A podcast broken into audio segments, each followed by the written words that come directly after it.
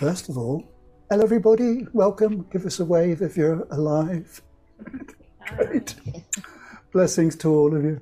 Um, in case you're not in uh, southern England at the moment, we're in the middle of a heat wave, um, which is lovely for some of us, not so lovely for others. And we'll maybe talk about that in a bit. But let's, um, before um, I introduce um, Felicity, why don't we take a minute's quiet and just bring ourselves into the space? And um, so if you want to, please just close your eyes. And as best you can, just allow whatever's been happening during the day or during the week, just let it go. And bring yourselves fully into this time and space here now.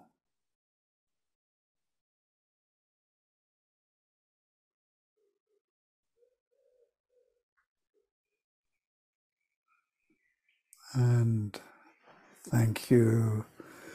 And maybe a gentle stretch. And uh,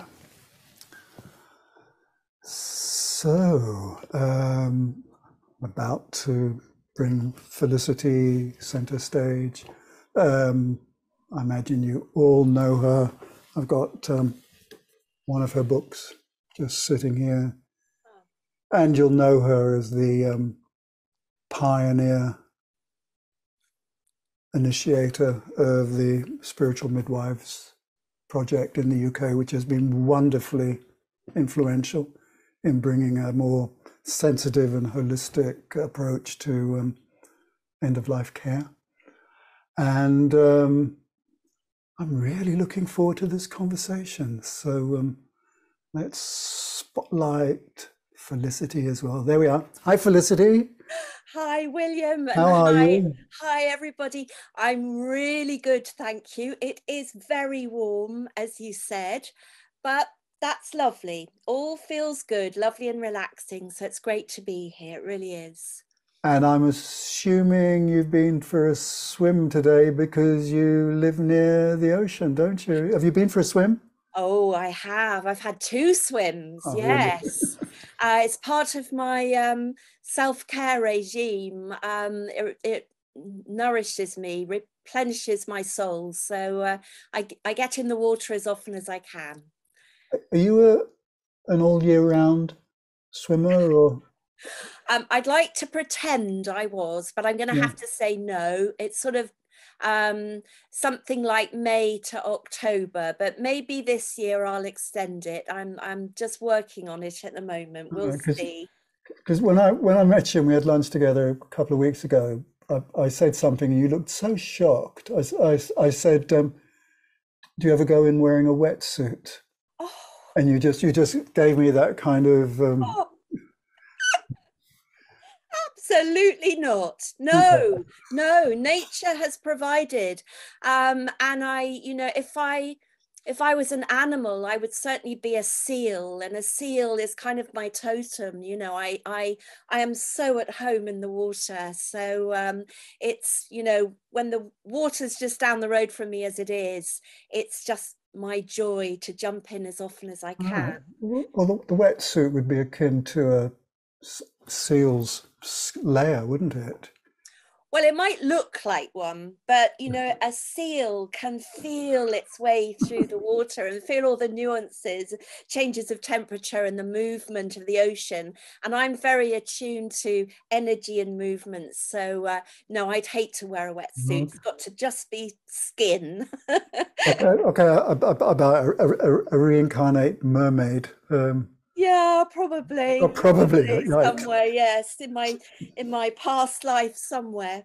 so, so listen, let, let, let's let's move gently into the theme of our conversation. Um, so, um, and we're going to do, do it kind of biographically and historically, and we'll, we'll- then we'll move forward towards the begin towards how you started um, the Soul Midwife project.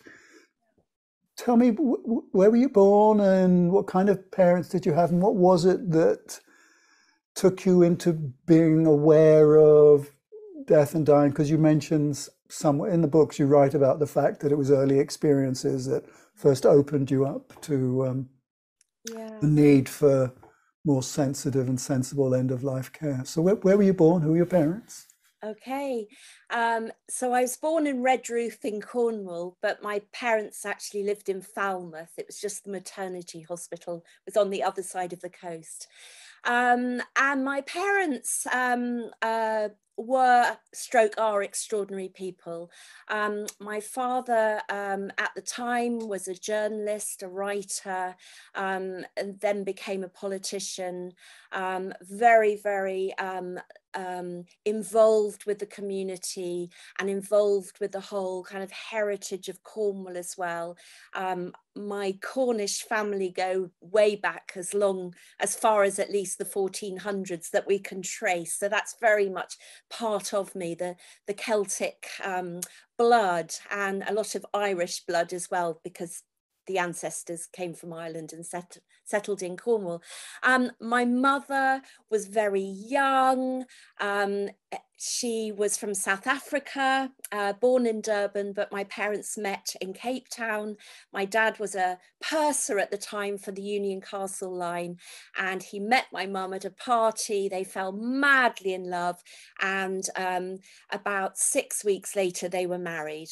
So they were married in Cape Town, um, came back to Falmouth. My mother was horrified by by life in Cornwall because she always she didn't wear shoes. You know, she was just a free spirit, and she also um, felt that she well she was very glamorous. So she sort of arrived in a in a very closed community. And my grandmother was a little bit fierce to start with i think and thought you know that things might not work out well because there was such a conflict of of, of what the reality was going to be.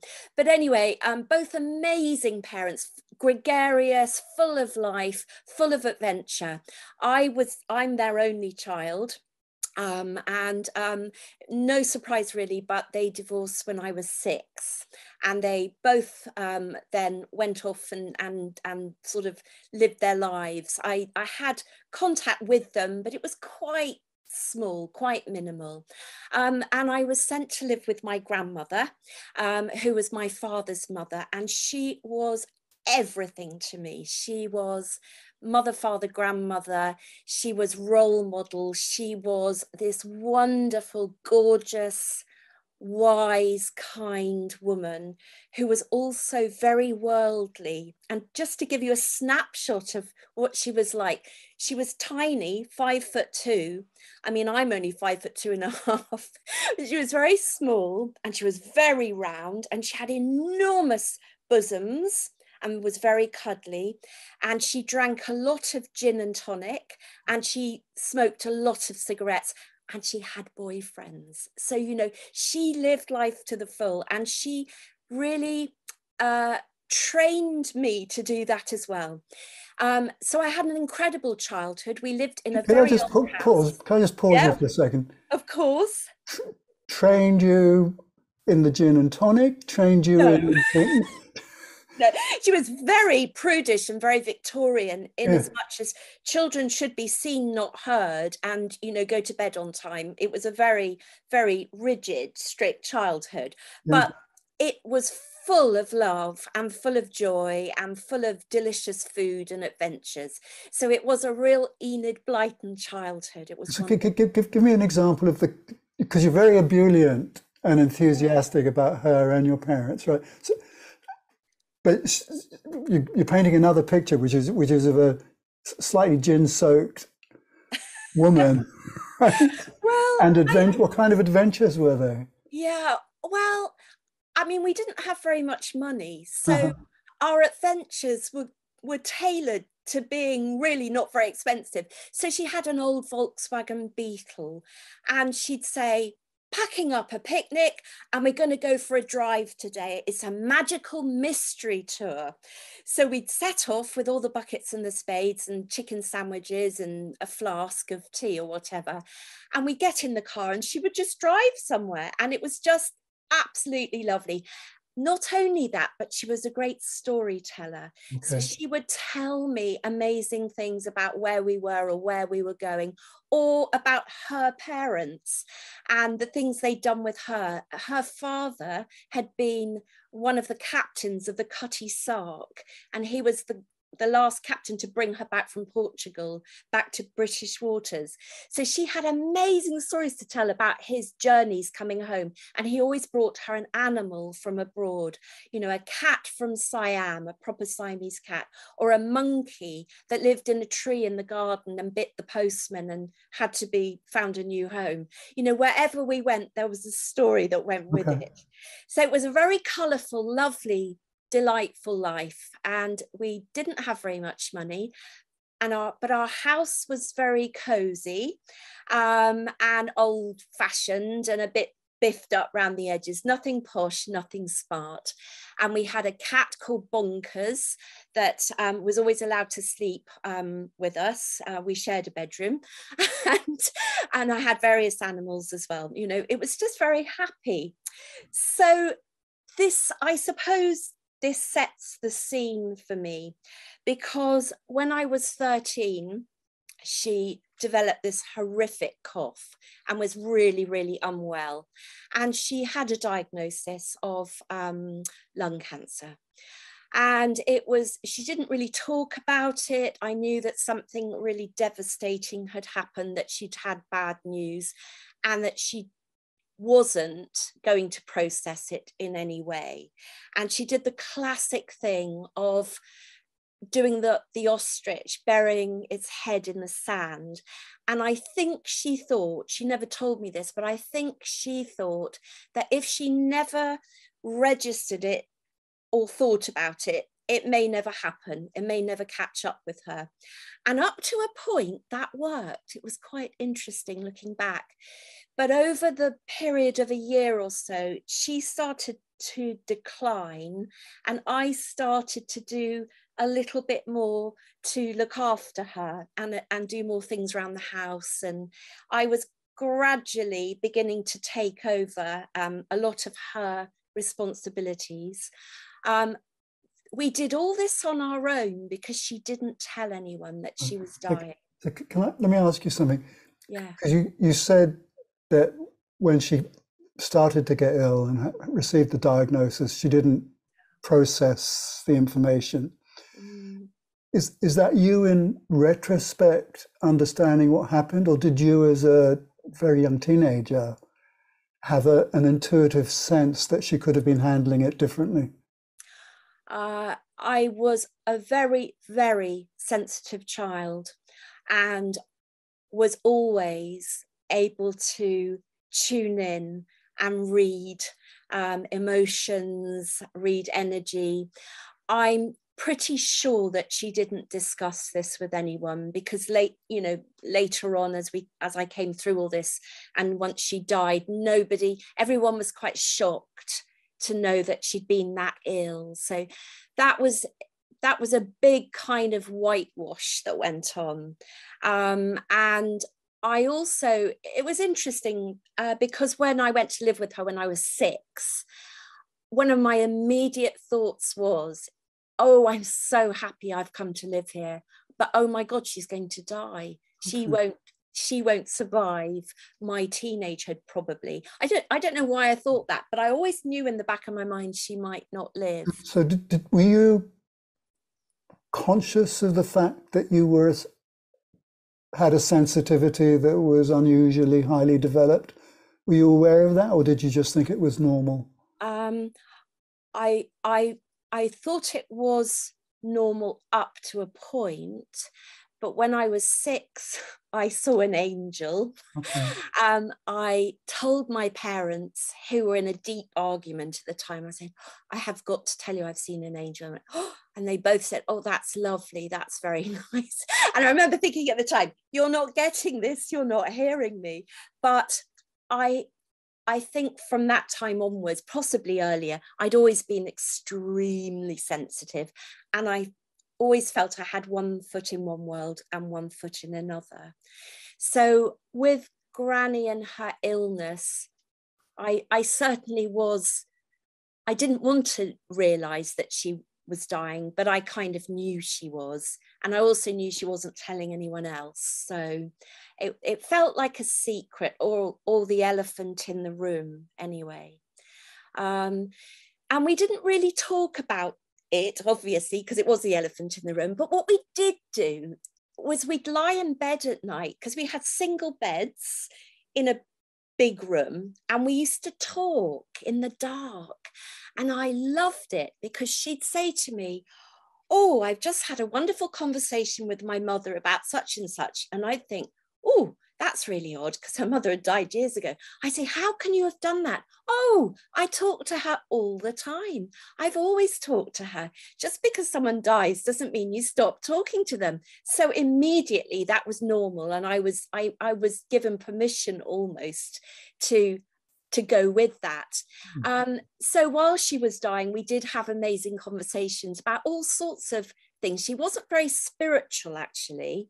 Um, she was very practical, um, but she understood my sensitivity and my my blossoming spirituality, perhaps. Yeah. So very fortunate in a way that you were with her, and also very poignant and tragic that she died yeah um, it was it was awful. I mean we we kept going really well for quite a long time until the last five weeks and then she was taken into hospital uh, because she couldn't breathe um, and my neighbors took me in to live with them. They had a daughter the same age and we were friends so i i went and lived with them. And they were wonderful and it was great but i didn't see her for a five week period. And then eventually um, my dad came and picked me up one night and said you need to come and say goodbye uh, to granny which was a bit of a shock because i didn't actually know that we were that far that we were that close. So he drove me across to the hospital which was a hideous place. It was an old TB sanatorium. I remember driving there and it was a sort of gothic storm. The trees were bending and swaying and the, the water, the rain was lashing down. And I went in to see her and I just couldn't believe my eyes. It was the most grim room. It had shiny lino on the floor and breeze block walls that were painted a sort of lime green. And she was in a metal cot with the sides pulled up. And there was a strip light above the bed. I just, you know, it was so glaring and so harsh and so sterile. And I remember thinking then, how on earth have we got to this where at home it's cozy and there's a lovely smell of cooking and the cats are walking in and out. Why? Why is she here when she could be at home and it could be beautiful and you know we could be holding her hand and it would be a lovely situation. But it was um, so stark and so grim. And I remember feeling quite scared because also she'd lost so much weight and she was like a little tiny monkey. She looked like a chimpanzee. She was so tiny and emaciated and breathing um, very irregular, very um, difficult breathing. And I, I remember standing at the bottom of the cot and putting my hand through and touching her foot because I wasn't really sure what I was allowed to do. And I was a bit frightened and a bit, you know, scared about what was happening. And just for a minute, she looked at me and, and her gaze locked with mine. And she looked at me as if to say, I'm so sorry, but the game's over now. And it it was like a thunderbolt going through my heart. I really thought, oh God, this is just terrible. And then in that almost instant, I thought, one day when I'm grown up, I'm going to make sure this doesn't happen anymore. She deserves better than this. There is so much more that that could be done to make death good. And so that's William, that's really how all this started. um, and I kept that feeling with me. Um, well forevermore what then happened was um, is that I, I went to live um, with my father's family for a bit. That didn't really work out. He had young children and it was difficult. So that I then went to live with my mother in Copenhagen. She had remarried and um, she had married someone who was an alcoholic. And um, what happened two years later was uh, that he died of a heart attack, age 36. And again, I was plunged into that whole death energy. Um, and what happened was that I I had scar tissue that gave me something that gave me some strength. And my mother was in a complete disarray. She'd recently had a baby, my half sister. Pause. What, yeah.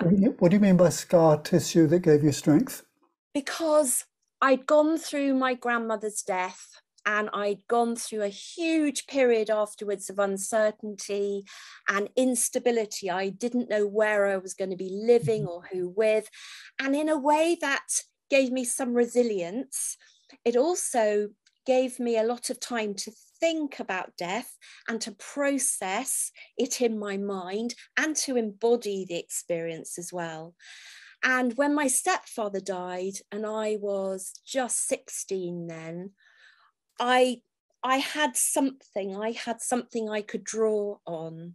I had some experience. So I was able to really um, support my mother, who was completely at sea, and my little tiny half sister. And um, again, I thought, actually, I can do this. It's okay. I, I've got something that I can offer, at least it'll keep us going until you know things resolve a bit. So that was my my second sort of brush with with death within a very close family member. So let me ask you a, a, a probing psychological question, if I might. Right? Yeah, of course. I'm very, I'm very curious about something. At the very beginning of our conversation, you spoke quite enthusiastically and ebulliently about how wonderful your parents were, right? they were interesting, fantastic, exciting people, right? But they then abandoned you or passed you over to your grandma, mm. which turned out to be a great thing. But it's not so great that they abandoned you, right? Mm. So the, the bit that's interest that I'm wanting to get at is mm-hmm. you've got this infectious, upbeat. Attitude, which seems to be g- deeply genuine and authentic. really authentic, right? So I, I just want a little bit of how come you're saying such wonderful things about your parents when they abandoned you? That's part of the question. And yeah. the second the second part of the question is th- this this glass half full aspect of you, right? Which seems really authentic, right? Yeah. Is it authentic, or have you got kind of melancholy sitting underneath it? Uh, oh my goodness, there's lots of layers here. Yeah, there is lots of layers. But the, what's important about it is is that it leads into yes. the care and the sensitivity and the awareness you give to end of life care and the whole training of in the soul midwifery world. Yeah. Okay. I I yeah I can I can weave into the connection with that. Thank you. Yes. Um, so to start with my parents, yes. Um, it's complex, it's complicated. I can't say that I just thought, wow, my parents are amazing. It doesn't matter that they've both gone off and they've left me in the lurch, which they really had done. Um, my mother was very, very, very damaged by it for many years. And that came out in many ways that were really um, devastating for her. It gave her a lot of, of deep anguish that she's still working with. Um, and that's that's that's been an ongoing work in progress for her the flip side of that is that over all these years and i'm i'm the age now that my grandmother was when she died so there's an interesting kind of circle that's closing here i think with my mother and my father, my mother is alive. Um, she we we have opened out and had conversations and that has been part of our healing process for both of us. I can't say any of this was easy but we are both quite blessed by being quite upbeat but there was a lot of complex stuff there. My dad was different. My dad it was um, very alpha male, very driven, high achieving, found it very difficult to have close relationships with people. He didn't get them, he didn't welcome them um, until he got to about the age 60.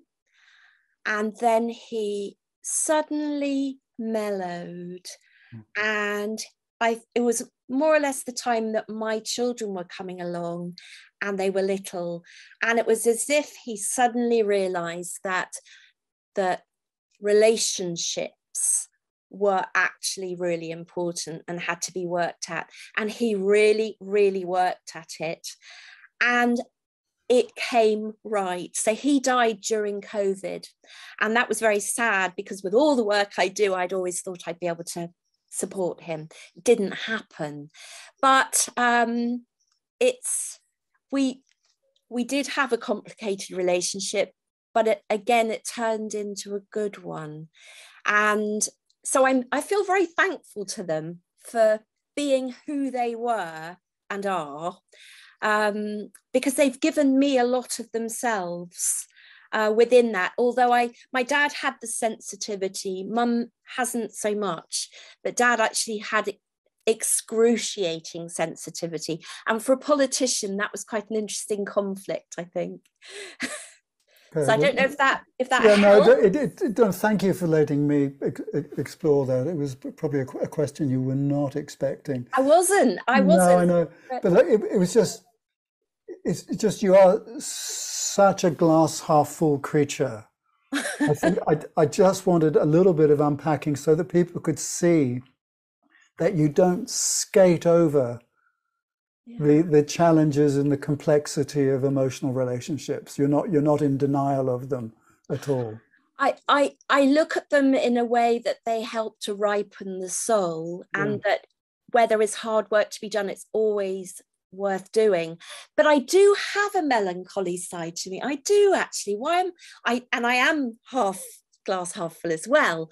But i mean my taste in music is quite melancholy. I also need a lot of time on my own for just reflection and peace and quiet. So i do have an aspect of me that is very much um, very quite different you know I, for all the bubbliness and the smiling i like to be quite quiet as well and i'm quite shy in an odd way um, and and very sensitive. So yeah I work with a lot of conflicting things there. Yeah well this, this not I, I admire your willingness to be transparent in this conversation. I think that that's admirable and I'm, and I'm really grateful for it and i'm sure everybody who's watching and listening will appreciate it too. So let's let's move forward because I, I know you then you had a period in journalism before you segued into the work that you do. Do you want to just take us quickly through the journalism and then how how the soul midwifery thing started? Yes. So um briefly, I'd always hoped I might study medicine because I I, I always have had an affinity with people who aren't well, and I love physiology and anatomy, and I, I do a lot of energy medicine work.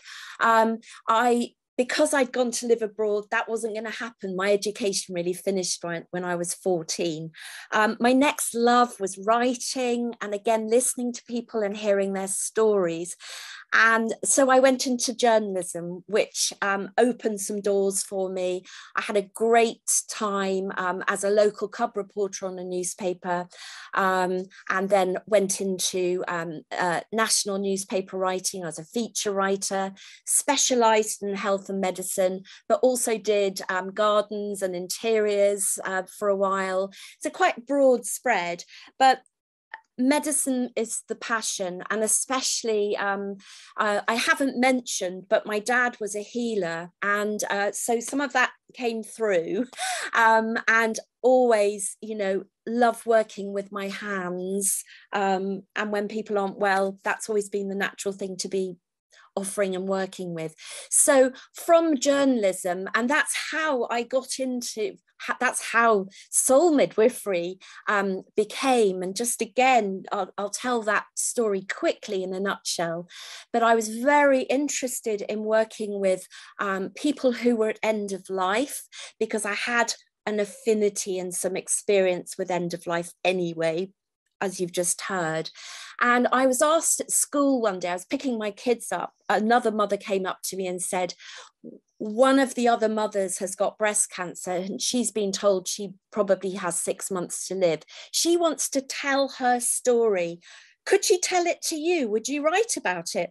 And I said, Well, yes, of course I will. So she was my first one. I ended up writing about six women who were dying of breast cancer. They were all in their mid 30s, as I was, and they all had young children. And this was my apprenticeship. So I spent months and months and months with the first woman and um, I was talking about, you know, her treatment, her diagnosis, her prognosis, how she was coping with all the ins and outs of it and it was so interesting because the minute I put the notebook away always and we had a cup of tea, the real story would come out.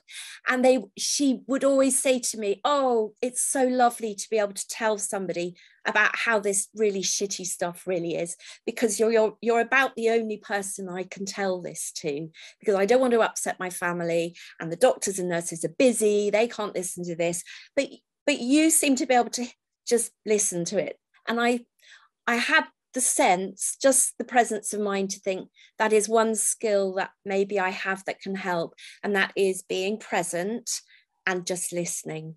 So, no rescuing, no fixing, no answers, but I can, can listen.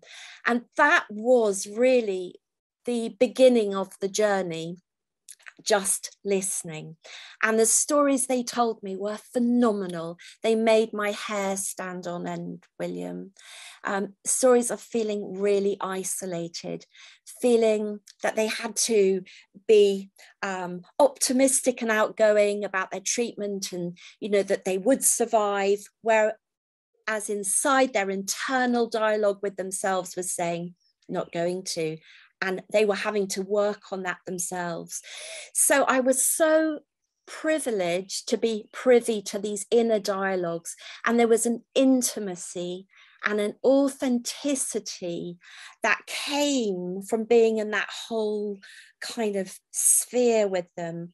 It was so powerful. It knocked me for six each time. I, I come away reeling from hearing the depth of their experience.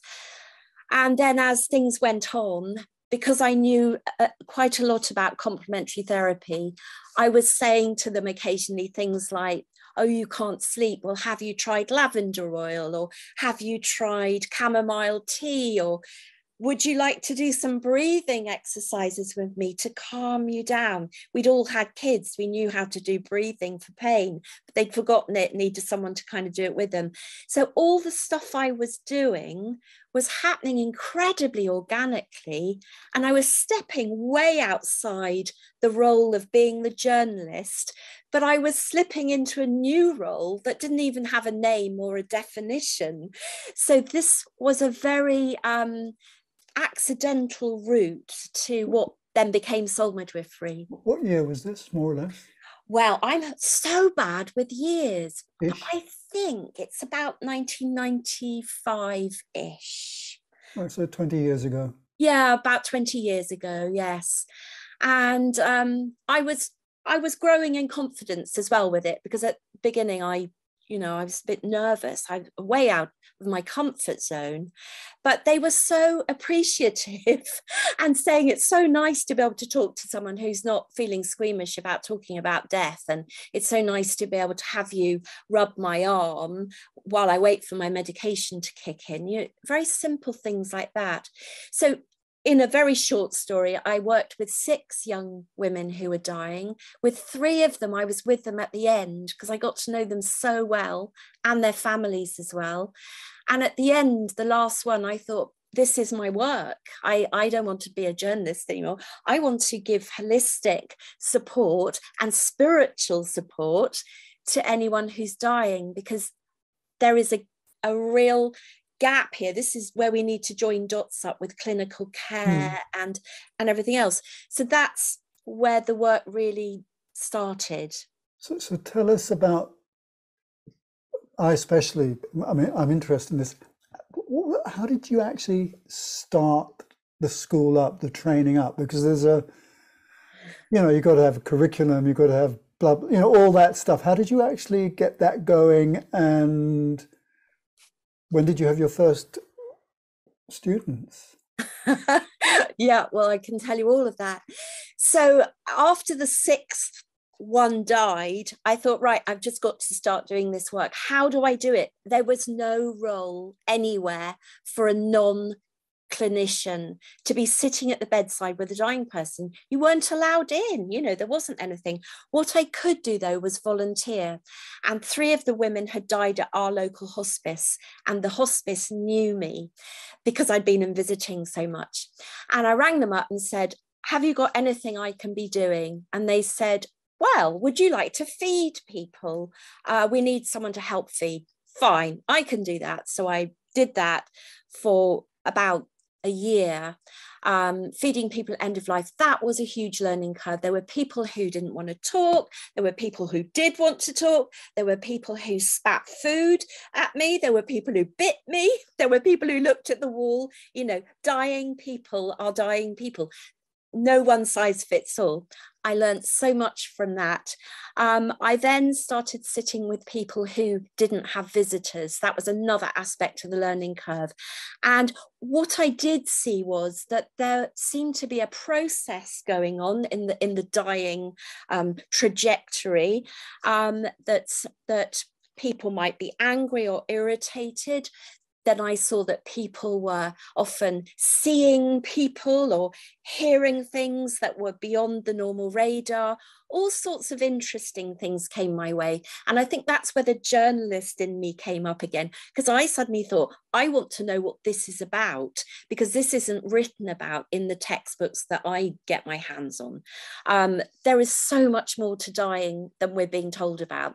And I became like a mad boffin, and I went and I talked to everyone I could think of priests, nuns, mediums, shaman, um, other practitioners from other medical paradigms. You know, tell me what you know about dying. I need to know. And I heard a million different things. And then I just kind of sat there joining up dots and it was the most lovely experience thinking oh yes that makes sense with such and such the biggest biggest clue of all came from um, tibetan medicine um, and of course with them dying is just this you know centuries thousands of year old science almost art and science and it all just began to make sense so all the funny things I was seeing at the bedside that didn't have an explanation in Western medicine suddenly had a kind of a they did fit into a matrix, a bigger picture. So all I did was join the dots up and then come up with a model of the dying process, which is physical, emotional, and psychospiritual. And now that is our therapeutic model that we use in soul midwifery.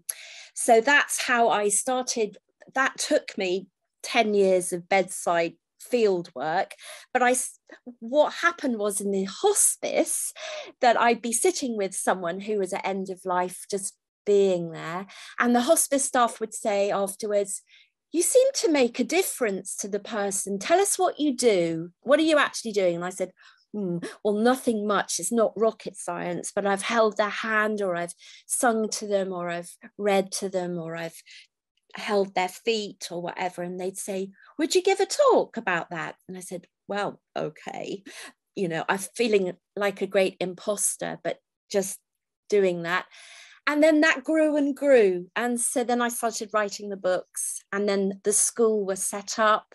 Um, the first three students sat in my sitting room. I was so nervous that i just read all my notes from a piece of paper and you know just and they were lovely and were very kind but it wasn't great teaching i have to admit. But it grew organically so there was no sort of plan to follow exactly.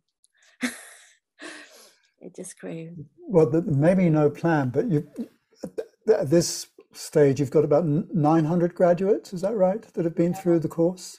I have. I've got about 900 graduates, maybe a few more than that now, in the UK and abroad, in the US, in Canada, well, everywhere. Um, not all of them practice. Uh, some people want to become mm. professional soul midwives, um, and it has become more of a profession now. People charge for their services if that's what they want to be doing. Um, some people are volunteers um, and some people um, just train because they have a family member or a best friend who's coming towards end of life. So it's quite a varied picture. But with, with 900 graduates, it, mean, it means that you have set up an organization. Yeah. And you have deli- delivered something that became a curriculum yeah. with learning outcomes and all that kind of stuff. Yeah. Um, how was that for you to actually c- create a form for delivering the work?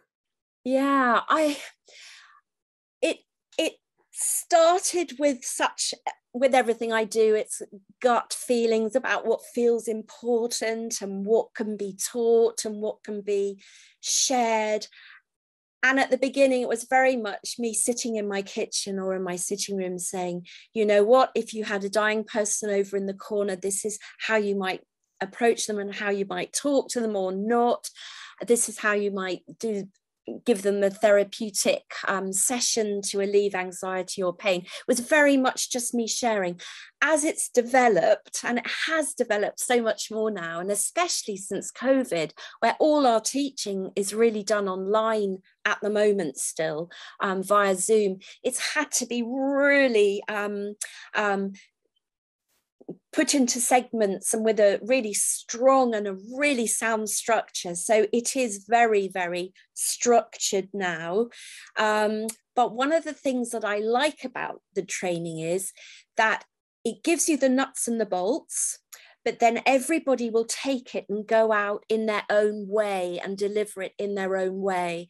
And I think that's what makes it um, an art rather than a, a prescriptive role because we come in with different gifts and then we use our gifts in various ways with the people that we're working with. So, yes, I had to do all that kind of organizational thing. That's been quite hard for me because I don't have that kind of brain, but somehow it has come together. And a great moment was um, getting soul midwifery in its less technical form, we call it TLC. So it can be used in a clinical environment very easily. Um, and we've got that in the hospitals in the NHS, um, in Dorset at the moment, anyway. And that, that was such a great moment thinking, yes, you know, here is something that works that can be used by clinicians as well. And uh, we, there are quite a lot of projects that are running like that. So, uh, it's come a long way. yes. Yeah, no, I mean, huge congratulations to you and oh. huge gratitude for pulling it off. So, so here, we, here we go. Um, game show. Yeah. What What for you? Yeah. Are the three most important things in soul midwifery? Oh. So you've got you've, you've got a what what are the jewels in there that you would want people who train with you to take away. And there may be some that are not explicit in the curriculum but sit in your heart. I d- I don't know. I don't know. What would be the three special, special things that you'd love okay. your um, graduates?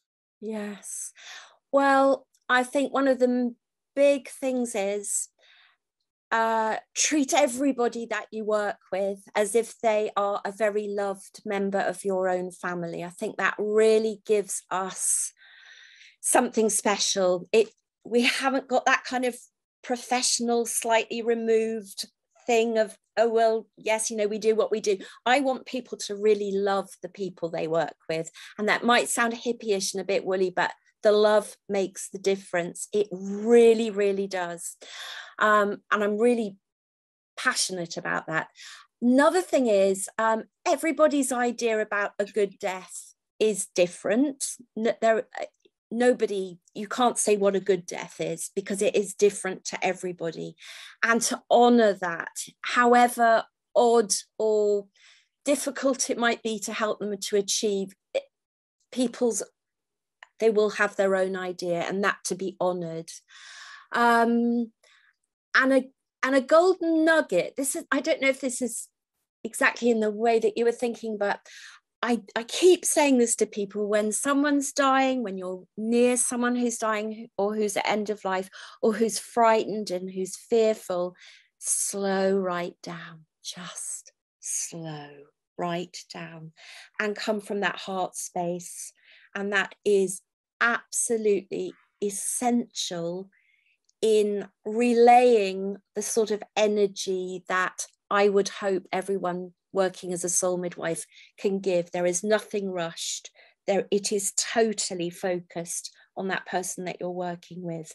So I don't know if does that fit into three things. I'm more, more, more or less, and they're, they're beautiful and they're inspiring.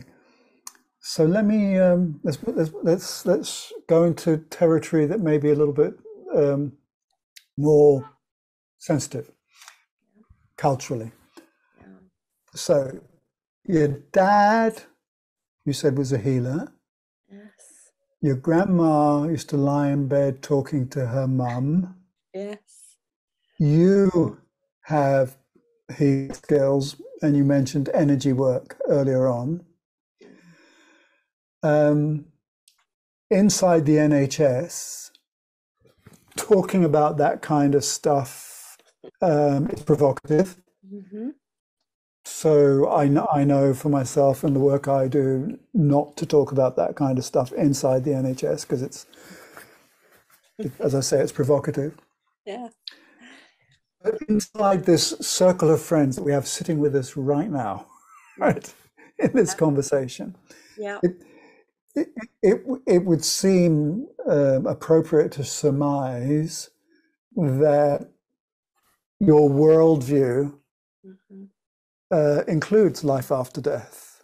Yeah, it does. Um, it does. And that there's a kind, there's a the there's a, for want of a better phrase, there's a kind of soul's journey mm. happening there. Mm. Do you need your students to uh, consciously adopt that as a worldview, or do you just allow it to sit there in the background? Mm. How, how do you work with that so yeah. that you don't provoke the, the atheists, so to speak? um, I suppose by definition, a lot of the people that come to me who want to become soul midwives probably have an innate feeling about survival of consciousness, even if they can't explain it or categorize it. So it's not so much a thing of people I'm working with. I although I must say I, I'm not prescriptive at all in any belief system. So we all have our own beliefs and they should all be honoured as well. And I'm not here to try and persuade anyone otherwise. But I think in doing the work, I love this actually, that in doing the work, I mean, I have doctors and nurses who train in this model of working with the dying as well, soul midwifery. Um, in doing the work and in having that close connection with friends, patients, we call them friends, it it just naturally evolves this kind of organic understanding of of what we call death and what we see after death. I don't have to sit there and wave a flag saying this is what I believe. I just I just I just smile and invite the, the realization so, so, so you, something special. you just used a lovely phrase. You just used a lovely phrase. What we see, death. Felicity, what do you mean? What, what after death? What do I mean by after death? Well, you see, I'm very. What, what you, Sorry, you broke up then, and I couldn't hear you. What did you? Can you repeat that? You, you, you, a minute, a minute ago, you said what we see after death. The people who sit with you, the doctors, the nurses, your students who accompany people in end of life, they have an experience with the friend.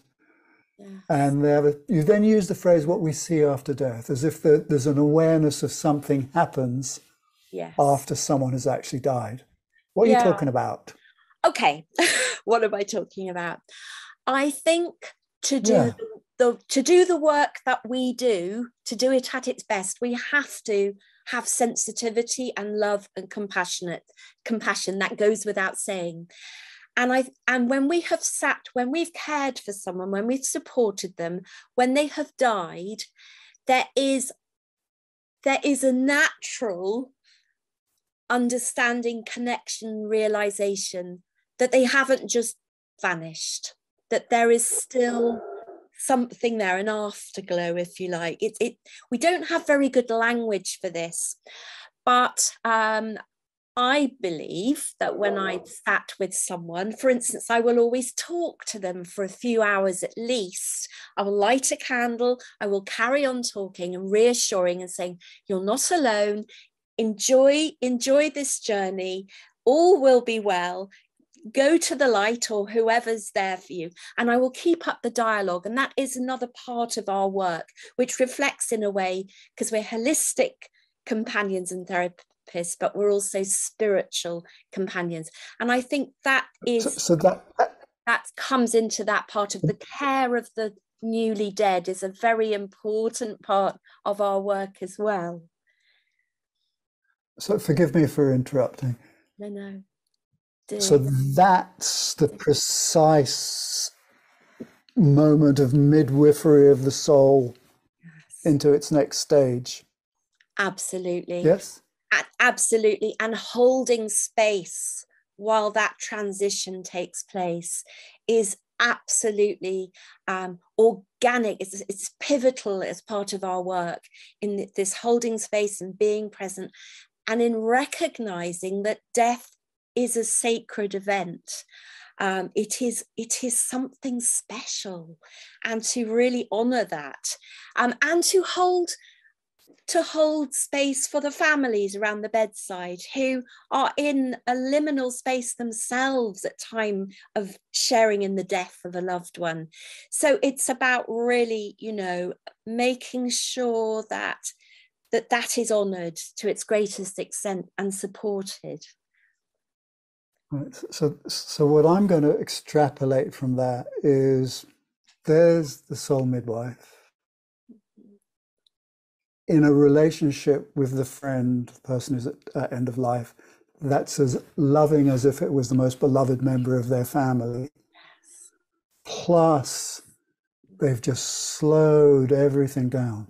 Yeah, absolutely. I love I love the fact I love the fact that you said they've just slowed everything down and are appropriate to the moment and at the same time going, Hello, you're off now. Yeah. Absolutely. Enjoy the journey in whatever way is appropriate. Absolutely. In whatever yeah. way is appropriate. Absolutely. And then just letting that rest and settle for as long as it needs to. Yeah. yeah. I think that's a great point to pause our conversation. We've been.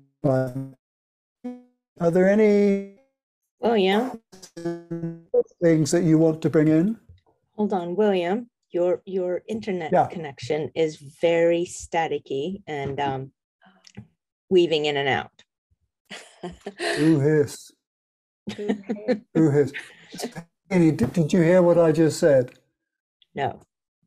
So say it. Say it again. Um, I asked whether the we're, we're pausing now because I think we've reached a good climax in the conversation.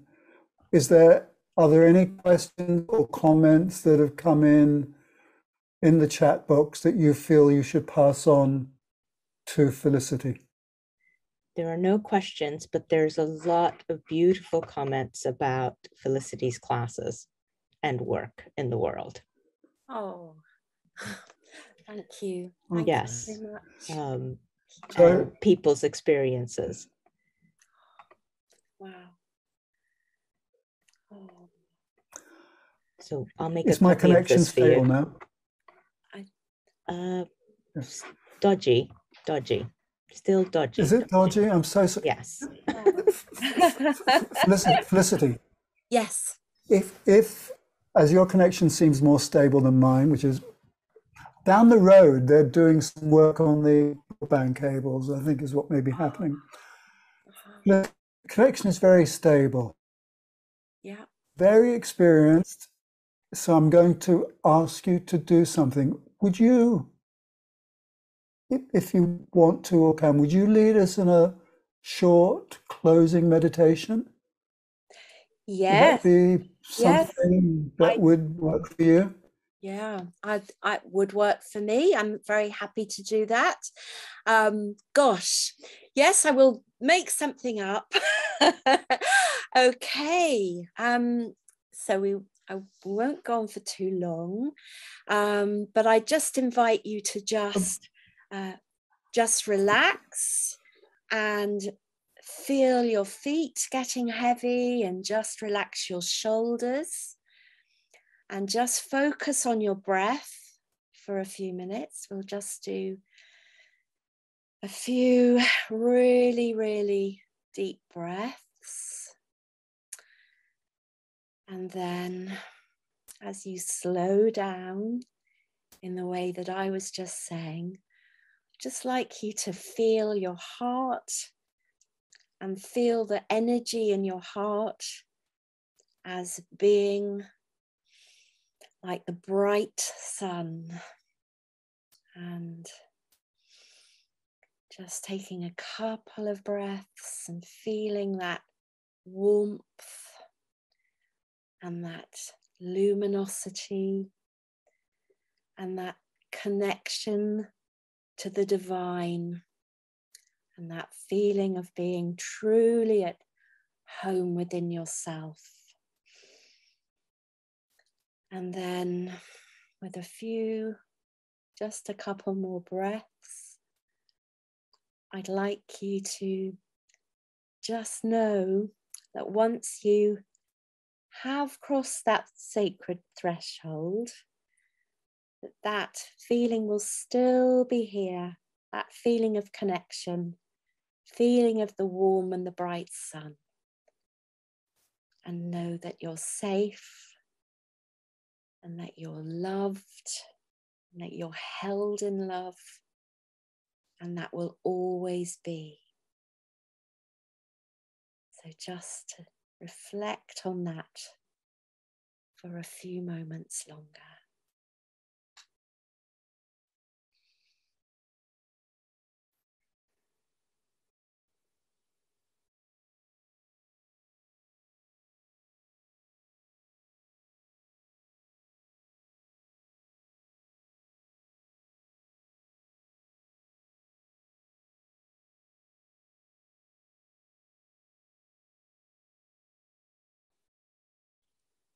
Okay. And when you're ready, open your eyes and come fully back into your body. Oh. well, thank you. I hope my connection's back. Felicity, thank you so much. Oh, it's been a that pleasure, a... William. Thank you. I've loved being. Was, that was a deep and ins- yeah, that was a deep and inspiring conversation. Let's go. Take us off spotlight. Let's see everybody if we can go into gallery view and just um, those of you who are there, maybe just give um, Felicity a wave of love and gratitude. oh. yeah, waves of love and gratitude for listening. Thank you so much. That was mm. really beautiful, really beautiful and inspiring. Thank you. Thank you. Thank you so much, everyone, for coming. It's lovely to have been in connection with you and lots and lots of love from me as well. Thank you.